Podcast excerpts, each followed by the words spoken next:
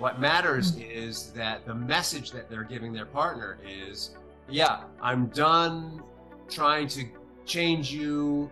I'm done with that. I'm going to let you be who you are. And how I'm going to show up is someone who supports you in whatever you choose to do in your individual life. Like, in fact, the avoidant is the is has been rated based on the science and the research to be the least happy and least fulfilled in their relationships. Makes perfect sense. Intimacy is our natural state.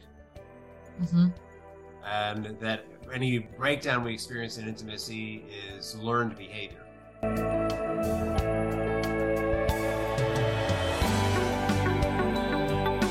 Welcome to another episode of Rich in Relationship. And today's topic is about finding harmony. It's about exploring how different attachment styles can thrive in a relationship. And if you don't know what that means, you're about to find out. And we have an expert on attachment styles here today and how they can work together to have a harmonious relationship. It's Carlee Myers from the Stress Less Company. How are you doing today, Carlee? I'm doing great. I'm excited to be here. It's great to have you back. yeah. It's been a while. Yeah. Carlee, like we go, we go back. Carlee and I. She's the bomb. You're gonna adore her. I adore her, so you're gonna adore her. I hope. I can't see why you wouldn't. Like, there's like nothing wrong with this woman. So, Carlee, tell us how did your heart lead you to do the work that you do? Oh man. Well, if you didn't ca- catch our last last episode, I guess I'll bring you up to speed. Um, it was like you know, like a hundred episodes ago, Carlee. it's time. It was time for us to reconnect. Um, but yeah, you know, I the reason that I got into this this work is actually it goes back to when I was a kid. Um, when I was actually about 12 years old. Um, and when I was about 12 years old, um, I want to give a, a, bit of a trigger warning. A, a man was actually murdered in my home, and my mom was shot three times. I, I actually and, this and try to forget it. Like, yeah. I mean, seriously, it's it's so traumatic yeah it was a it was definitely an experience.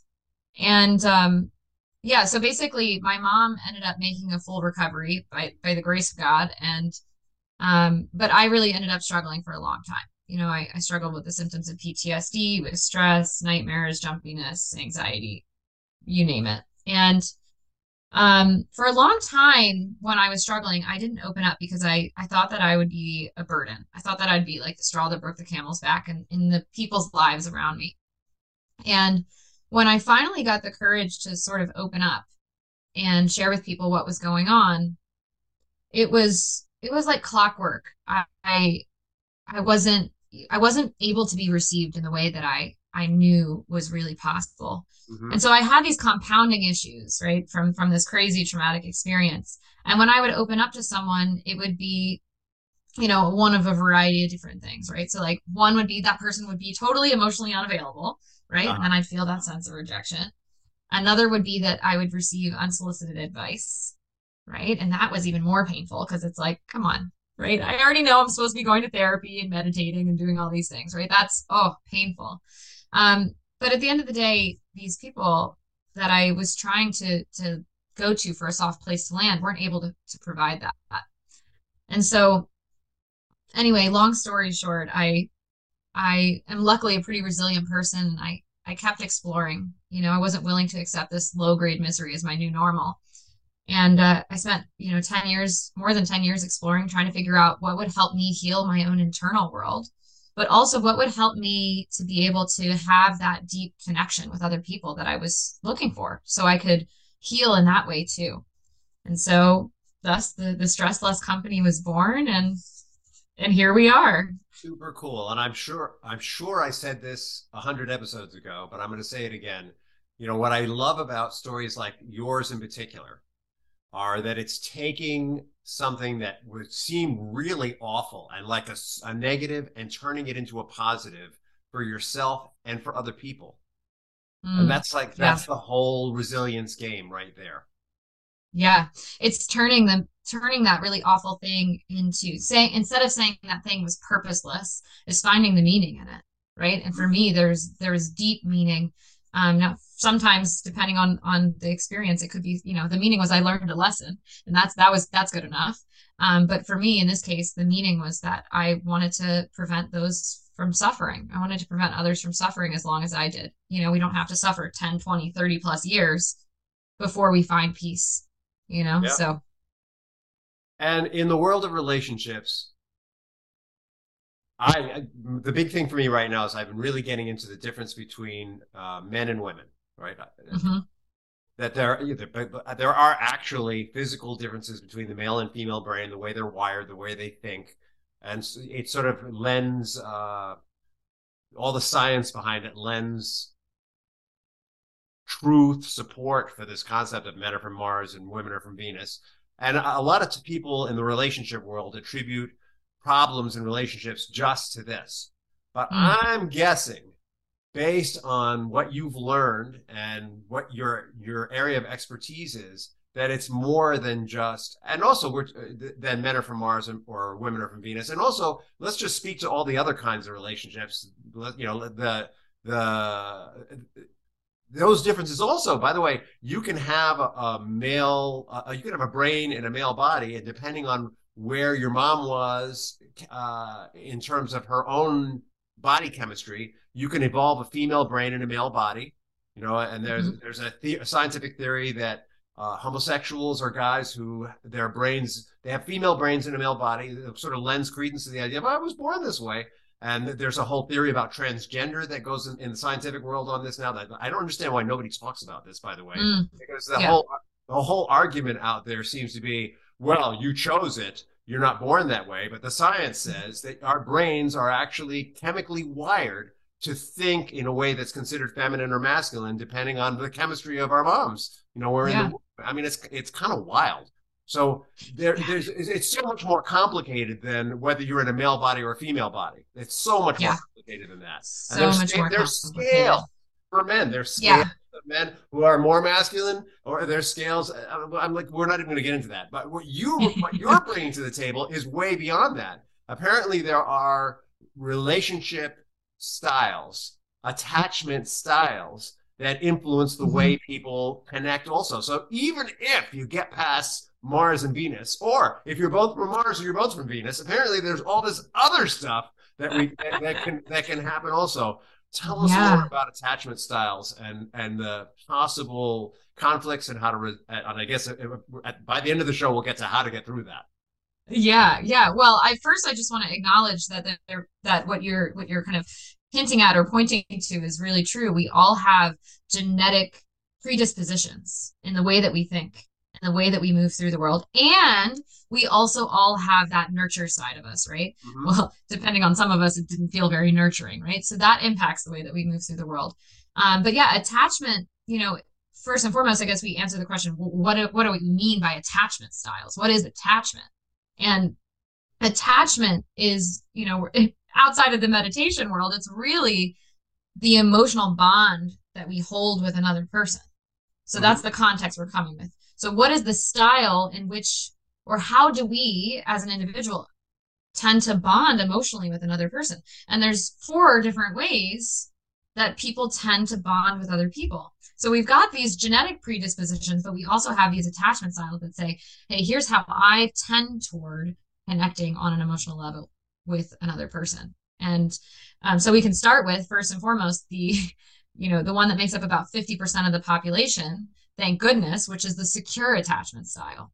Right. So secure, we these are like I like to think of them um, as like the superheroes of the attachment world, right? Because the secure person they're really, you know, they're comfortable with intimacy. They're comfortable with that connection and they're usually really they're really warm and loving. Right? So there's that type of emotional bond, right? They're then we have Ohio, right? What was that? They're all living in Ohio, right? yeah. You know what? What's funny I'm not I sure they're in New York City. it's funny, I get the same response, like a very similar response every time I bring up the secure attachment because especially in the dating world. Um, and these apply to you know all sorts of relationships, but in the dating world, we tend to think um, that secure folks are like mythical creatures because they don't return onto the dating scene very often, right? So like they're, because they're, they're comfortable with They're unicorns. Was that unicorns? Yeah. They feel like that because when they enter the dating scene, they're snatched up really quick and then they stay in relationships because they're able to maintain healthier relationships over the long period and that doesn't mean they don't get divorced or or end up with breakups and end up back in the pool but they get snatched back up quick so that's why they tend to. you to know what's really like interesting about that statistic is it's like a 50% divorce rate mm-hmm. it's like, like a, Yeah. it's an interesting correlation but so you know if, if all the people who were secure attachment people married each other it would probably be a 75% divorce rate. So maybe they're marrying other attachment styles. Anyway tell, tell, tell, the only attachment style i know is klingons you know like from star from star trek. Only i, I always think of a klingon as somebody who who holds on and the klingons were really hostile so they were they weren't named well. But oh, no. Well, you know, I always think about this too, and I don't know what the correlation is, but I do think about that 50% divorce rate and how how there are 50% secures. I'm like, are the secure people just holding down like marriages left and right? Um, and that's probably true, but I can't say the science for sure. maybe they created marriage Yeah, secure people probably, to be honest, because you know the secure attachment style was really created for survival. I mean, all the attachment styles were created for survival reasons, like just for the human race, the human species to survive. Um, and so one of the things that has helped us survive as a species over over time is that is the tribal kind of approach, right? Mhm. Coming together into clans, coming together into tribes. And so secure folks, that's their emotional bond Their style. tribal glue. Right? Is to cre- their tribal glue, right? So that's that's the whole point of the secure attachment style. I- you know, I, I think about. I'm just thinking as we talk about this. I'm thinking about people that I've met that I just naturally feel safe with, and they're warm and fuzzy, and you know, I'm just like, oh, they're just so easy to be around. Those are probably people with secure attachment styles. Probably, yeah. And you the best indicator that I've noticed is the consistency of that, right? Mhm. So the people that are in your life that are consistently um able to connect with you, they're consistently able to be warm and loving. Doesn't mean they ha- don't have bad days, but they're rather safe for you on a consistent basis. And that will be your indicator that they're likely they likely a secure Jesus probably had a secure attachment style, I would think so. I would hope so. Yeah. just based on Yeah. the based on the the writings about him, or at least they people Yeah. felt people felt like it. Yeah, people felt safe, the consistency of him. Yeah, that's actually a fun, fun uh, connection to make there. Yeah. What But was, yeah, so you what have, was what was Buddha? you know, I, I mean, he hung We're out. gonna just- he hung out alone a lot. Yeah. So maybe, maybe avoidant. But then you have, you know, like you have people like like that that now now I think also too we're we're getting into like extroversion introversion and right, Right. that's a whole nother Well, let's go with the category. so avoidant attachment style is what percentage of the population? So avoidant is actually um, about 25% of the population. So we're looking at um, yeah, about a quarter of the folks. And avoidant people, they really equate intimacy with a, a sense that they're losing their independence, right? And so Oh, this is Judas. because they feel like they're losing their freedom or their independence, they're more likely to push folks away when they get Uh-huh. close. It's not that they don't want closeness, it's just that as soon as they have that intimacy and that connection, they feel like they're losing themselves or their independence, and so they push back. Yeah. Yeah. Could I, I could know someone like that. I know many people. I know many people like that. Um, so yeah, so you have avoidant. And then you also we also have um the anxious attachment style. So anxious attachment style makes up about 20% of the population, so a little bit less. And the anxious person tends to be really preoccupied with their relationships. So they they tend to typically really worry about someone's ability to love them back. Right? Not necessarily their ability to love, but someone to reciprocate that love. And so they're really preoccupied with what the other person might think or what they're doing. God I'm not like that. Just smiling goes, hmm, I spent a lot of time thinking about relationships. Maybe that's how I got into this work. All right, so so what's the last Yeah. five percent? So the last 5% is the combo platter of anxious avoidant. So they want that connection. They they are preoccupied with the relationship, but also when they get that closeness, sometimes they want to push people away. So it, it depends on where they're at and and kind of where they're at in their own mind and their own body. They could they could kind of I don't want to use the word waffle, but waffle back and forth, kind of flip back and forth between the two styles. So 4% of the population controls 80% of the wealth. Maybe that's them. yeah, maybe, maybe the anxious avoidant. But you know, it's funny because the the avoidant person, like the purely avoidant person, these are the people, I mean, again, for survival reasons, like the avoidant person is here for the the survival of the human race. So right, so they're the person that when when people are dying of, of disease, when they're starving to death, when there's not enough resources, where there's been massive loss, people are dying, right? The the avoidant attachment style really serves the survival of the human species because then they're able to show up. They don't need that connection in in really stressful situations. They're able to get the resources that they're they're that they need, right? So the food, the water, shelter. Um, so that's that's really the purpose there. Wait, wait a but minute. this also no, no, no, no, no, wait a minute. Help me out there. I, I need a picture. Yeah. So you need a picture. I need a picture. So you're you're in a concentration camp and you're avoidant. What does that mean? So, oh gosh, that's a very interesting example. So like that person because they're not a not necessarily attached to they don't have that anxious attachment or that secure attachment they're likely to look out for themselves. They're wow. more likely to survive. They're going to make sure they have their rations. They're going to make sure they have their food their water what their clothes whatever they need to survive versus let's say someone with a anxious or secure attachment they're not only going to meet their own needs but they're going to try to make sure that they're taking care of everybody else too which in an extreme situation could actually be detrimental to them surviving or not. Mm-hmm. So that's kind of the purpose on a because intimacy is more a, important to them. Mm-hmm. Connection it. is more important, and and you know they've been wired for survival purposes to say we you know tribes are what what makes us survive as a human species. Now this is all subconscious. This isn't necessarily conscious thought, but that's the purpose of it. This is the reasoning. But what's crazy is that just because, let's say, we have that, that avoidant attachment style, just because we're wired for survival to be the lone wolf, to get the resources to do whatever, um, doesn't mean that necessarily equates with us getting the love and connection that we want.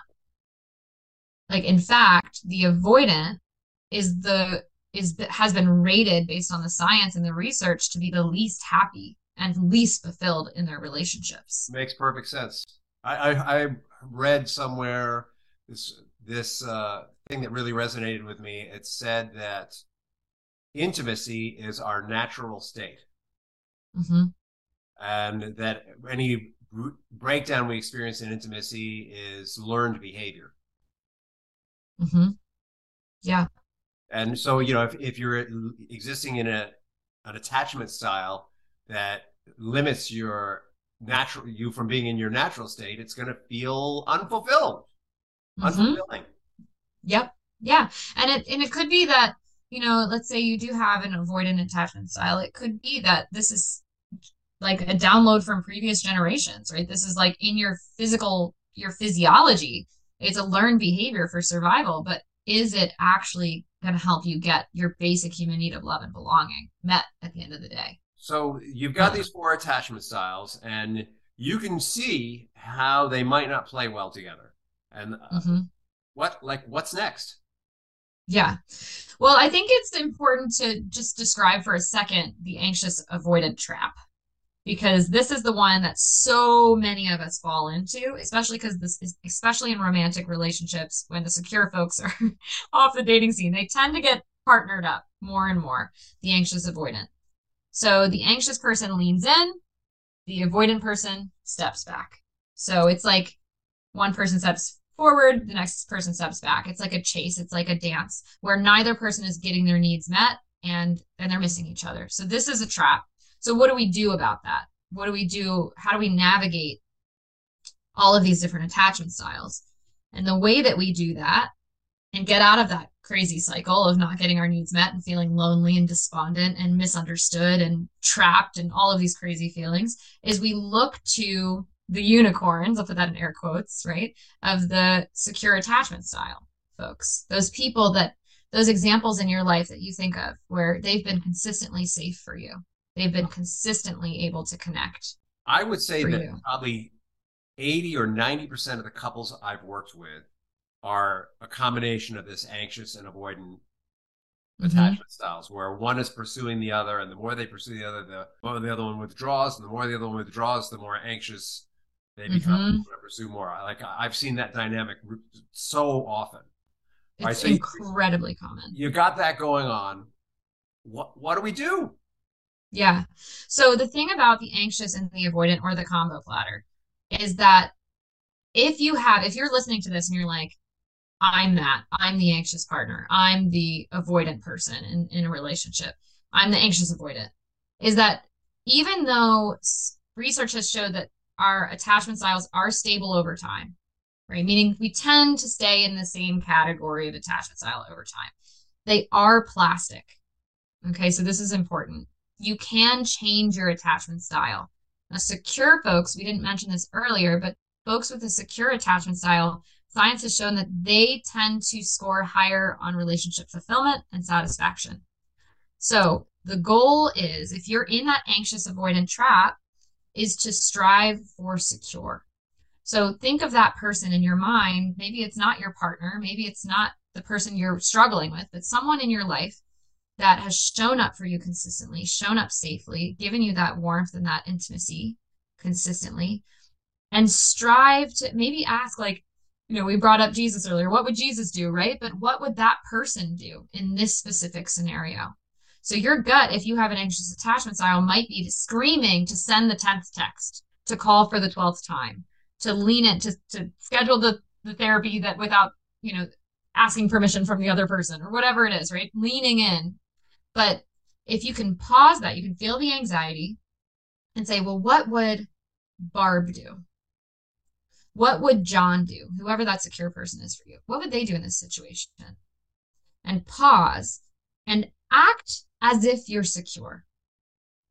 That can change the entire dynamic of your relationship. Doesn't matter if you're anxious, avoidant, or combo. If you strive for secure, what happens is, is we can then begin to start developing healthier relationship patterns. Because what we, the science has shown is that if an anxious person or an avoidant person or a combo is in relationship with a truly secure person, those fears, those coping mechanisms to lean in or push away minimize greatly. And so we actually end up becoming more secure by being in the orbit of a secure person. So if you're in the anxious avoidant trap, it's up to hopefully both people to step into more secure. But at the end of the day, even if one person steps into a more secure attachment style, rewires that attachment style for themselves, it can actually break down that dynamic and create healthier ways of connecting. That makes perfect sense to me. You know, we just launched a program for men who want to save their marriages, even if their wives don't think they want to. Mm-hmm. Uh, and the first step in that program is to stop doing the crap that's driving her away, uh, which is yeah. showing up as controlling, uh, sounding critical, um, you know, making the environment unsafe for them. And a lot of that is like the first part is to stop, you know, being showing up as anxious, basically, I guess is what's going on. Mm-hmm. Or um, avoidant, depending on how you look at yeah, it. Yeah. And then right? the next then the next step is to start to engage in behaviors that fit with that secure attachment style that you're talking about. And they, uh, these guys uh, who engage in this, they often don't, they, though they understand the doing of the secure attachment style, emotionally, they're not always connecting with it, but it doesn't seem yeah. to matter that much. What matters mm-hmm. is that the message that they're giving their partner is, yeah, I'm done trying to change you, corral mm-hmm. you, you know, uh, manipulate you, um, bribe you. You know, I'm done with that. I'm going to let you be who you are, and and how I'm going to show up is someone who supports you in whatever you choose to do in your individual life. Even if I'm not feeling, I may not always feel aligned with it, but that's behaviorally, mm-hmm. I'm going to make the environment safe by doing that, and that's actually effective. Yeah, it's incredibly effective. Now the challenge here is and I talked about this on my training last week, is that when we have that anxious or avoidant, that insecure attachment style, right? So all three of them, except for secure, they're kind of labeled under an umbrella of insecure. If we have that insecure attachment style, the trap that we can fall into, and we want to be really careful not to fall into, is this idea of really like being so having so much anxiety or overwhelm because our attachment system is triggered that we can't then access what it is best to do. It can't access that secure attachment mm-hmm. uh, behavior.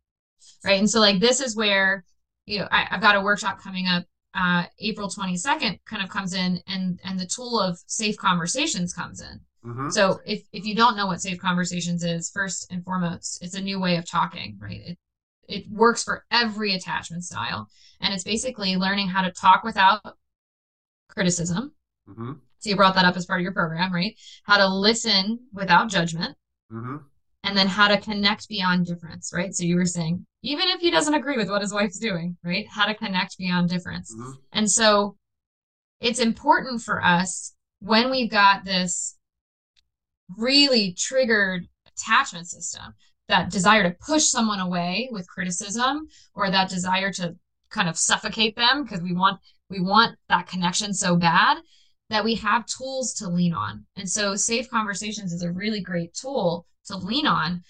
You grab your piece of paper and and and use this tool read it right off of it to find a different way. But see i guess i want to go back here for a second because this the pain thing is really important to, to note and why this tool is so helpful.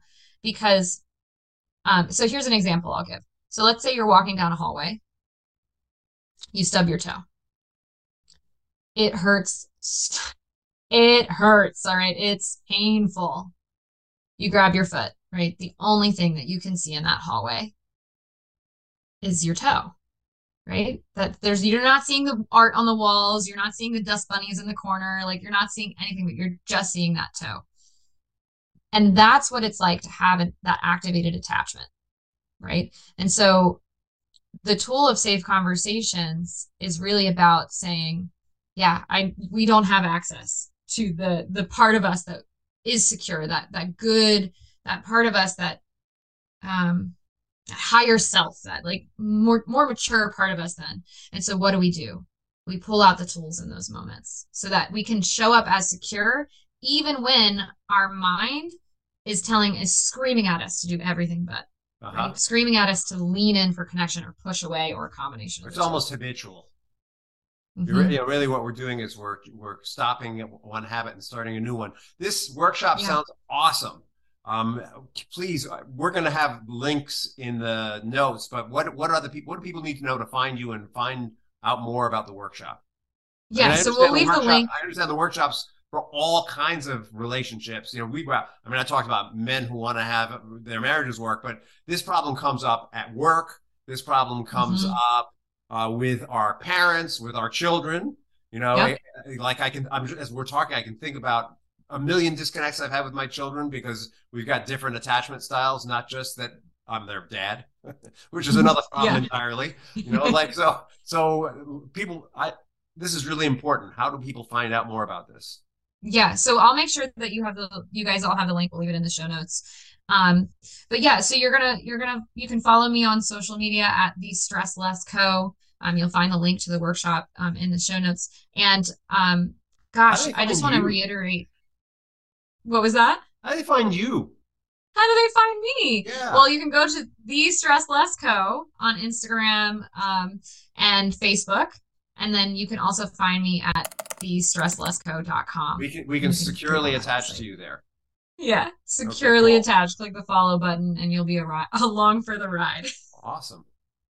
Awesome. Um, and I really want to mention too, because I, you know, I love to to give love to your community. I so appreciate you having me back. It's always such a blast. So for those who are interested in the workshop, I want to just let let you know that I do have a promo code for you, and it's just the word rich R I C H, and you can save a hundred dollars off your ticket if you decide to join me on April twenty second. Nice, nice. And yeah. I understand it's up on Eventbrite, and the title is Safe Conversations Workshop.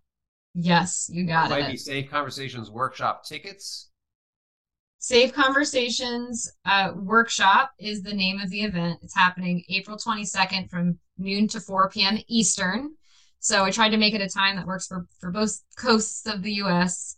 Um, but it is online. I think that's an important thing to share. So, you know, wherever you're in the world, you're welcome to join. And there will be a recording, although I do encourage you to attend live if you can, because we'll be practicing the tools in real time, help you build the habit and integrate it right away. Yeah, really important when you're trying new things to actually do them. Yeah, I have yeah. A, a, workbook that I give uh, people divorcing a toxic spouse, and it says on the front of the workbook, do the exercise. Don't read through the whole workbook. Just yep. stop and do the exercise. Mm-hmm. do not read the book and think you're going to come back because you never will. Yeah. So yeah. I love that you will actually stop people and have them do the exercise. Super cool. Yeah. Yeah. So not only you're going to learn the powerful not a lecture. Yeah. This is the thing. It's you're going to get that really, really powerful information that you need, right? But you're also going to have integrated time to practice. So if there's a person in your life too that you want to practice this with, or you want to bring them along for the journey, you can practice this in real time with my support at this workshop. Awesome. So really powerful integration. Really awesome. Carlee, what is the legacy that you want to leave behind? Mm. Well, I think the legacy that I really want to leave behind is twofold. One is I think that the world would be a much better place if we were able to all function from a place of curiosity. So I'd love to uh, leave that kind of state. Um, I think that's how Safe Conversations ended up in my life. And um, two, to help gosh if we could all find that beautiful state of mind if we could learn um, even if just one person although i know i've touched more lives than that at this point learned how to be emotionally sober sit with themselves so that they had the capacity to connect with another person that legacy of, of true connection between people gosh would be i'd be so happy that's a beautiful thing Thank you. Yeah, I like that vision. Well, look, thank you so much for coming back. Uh, and we're going to make sure that all this good information gets out to people. And uh, I wish you all the success in the world. Thank you so much. Thanks for having me again.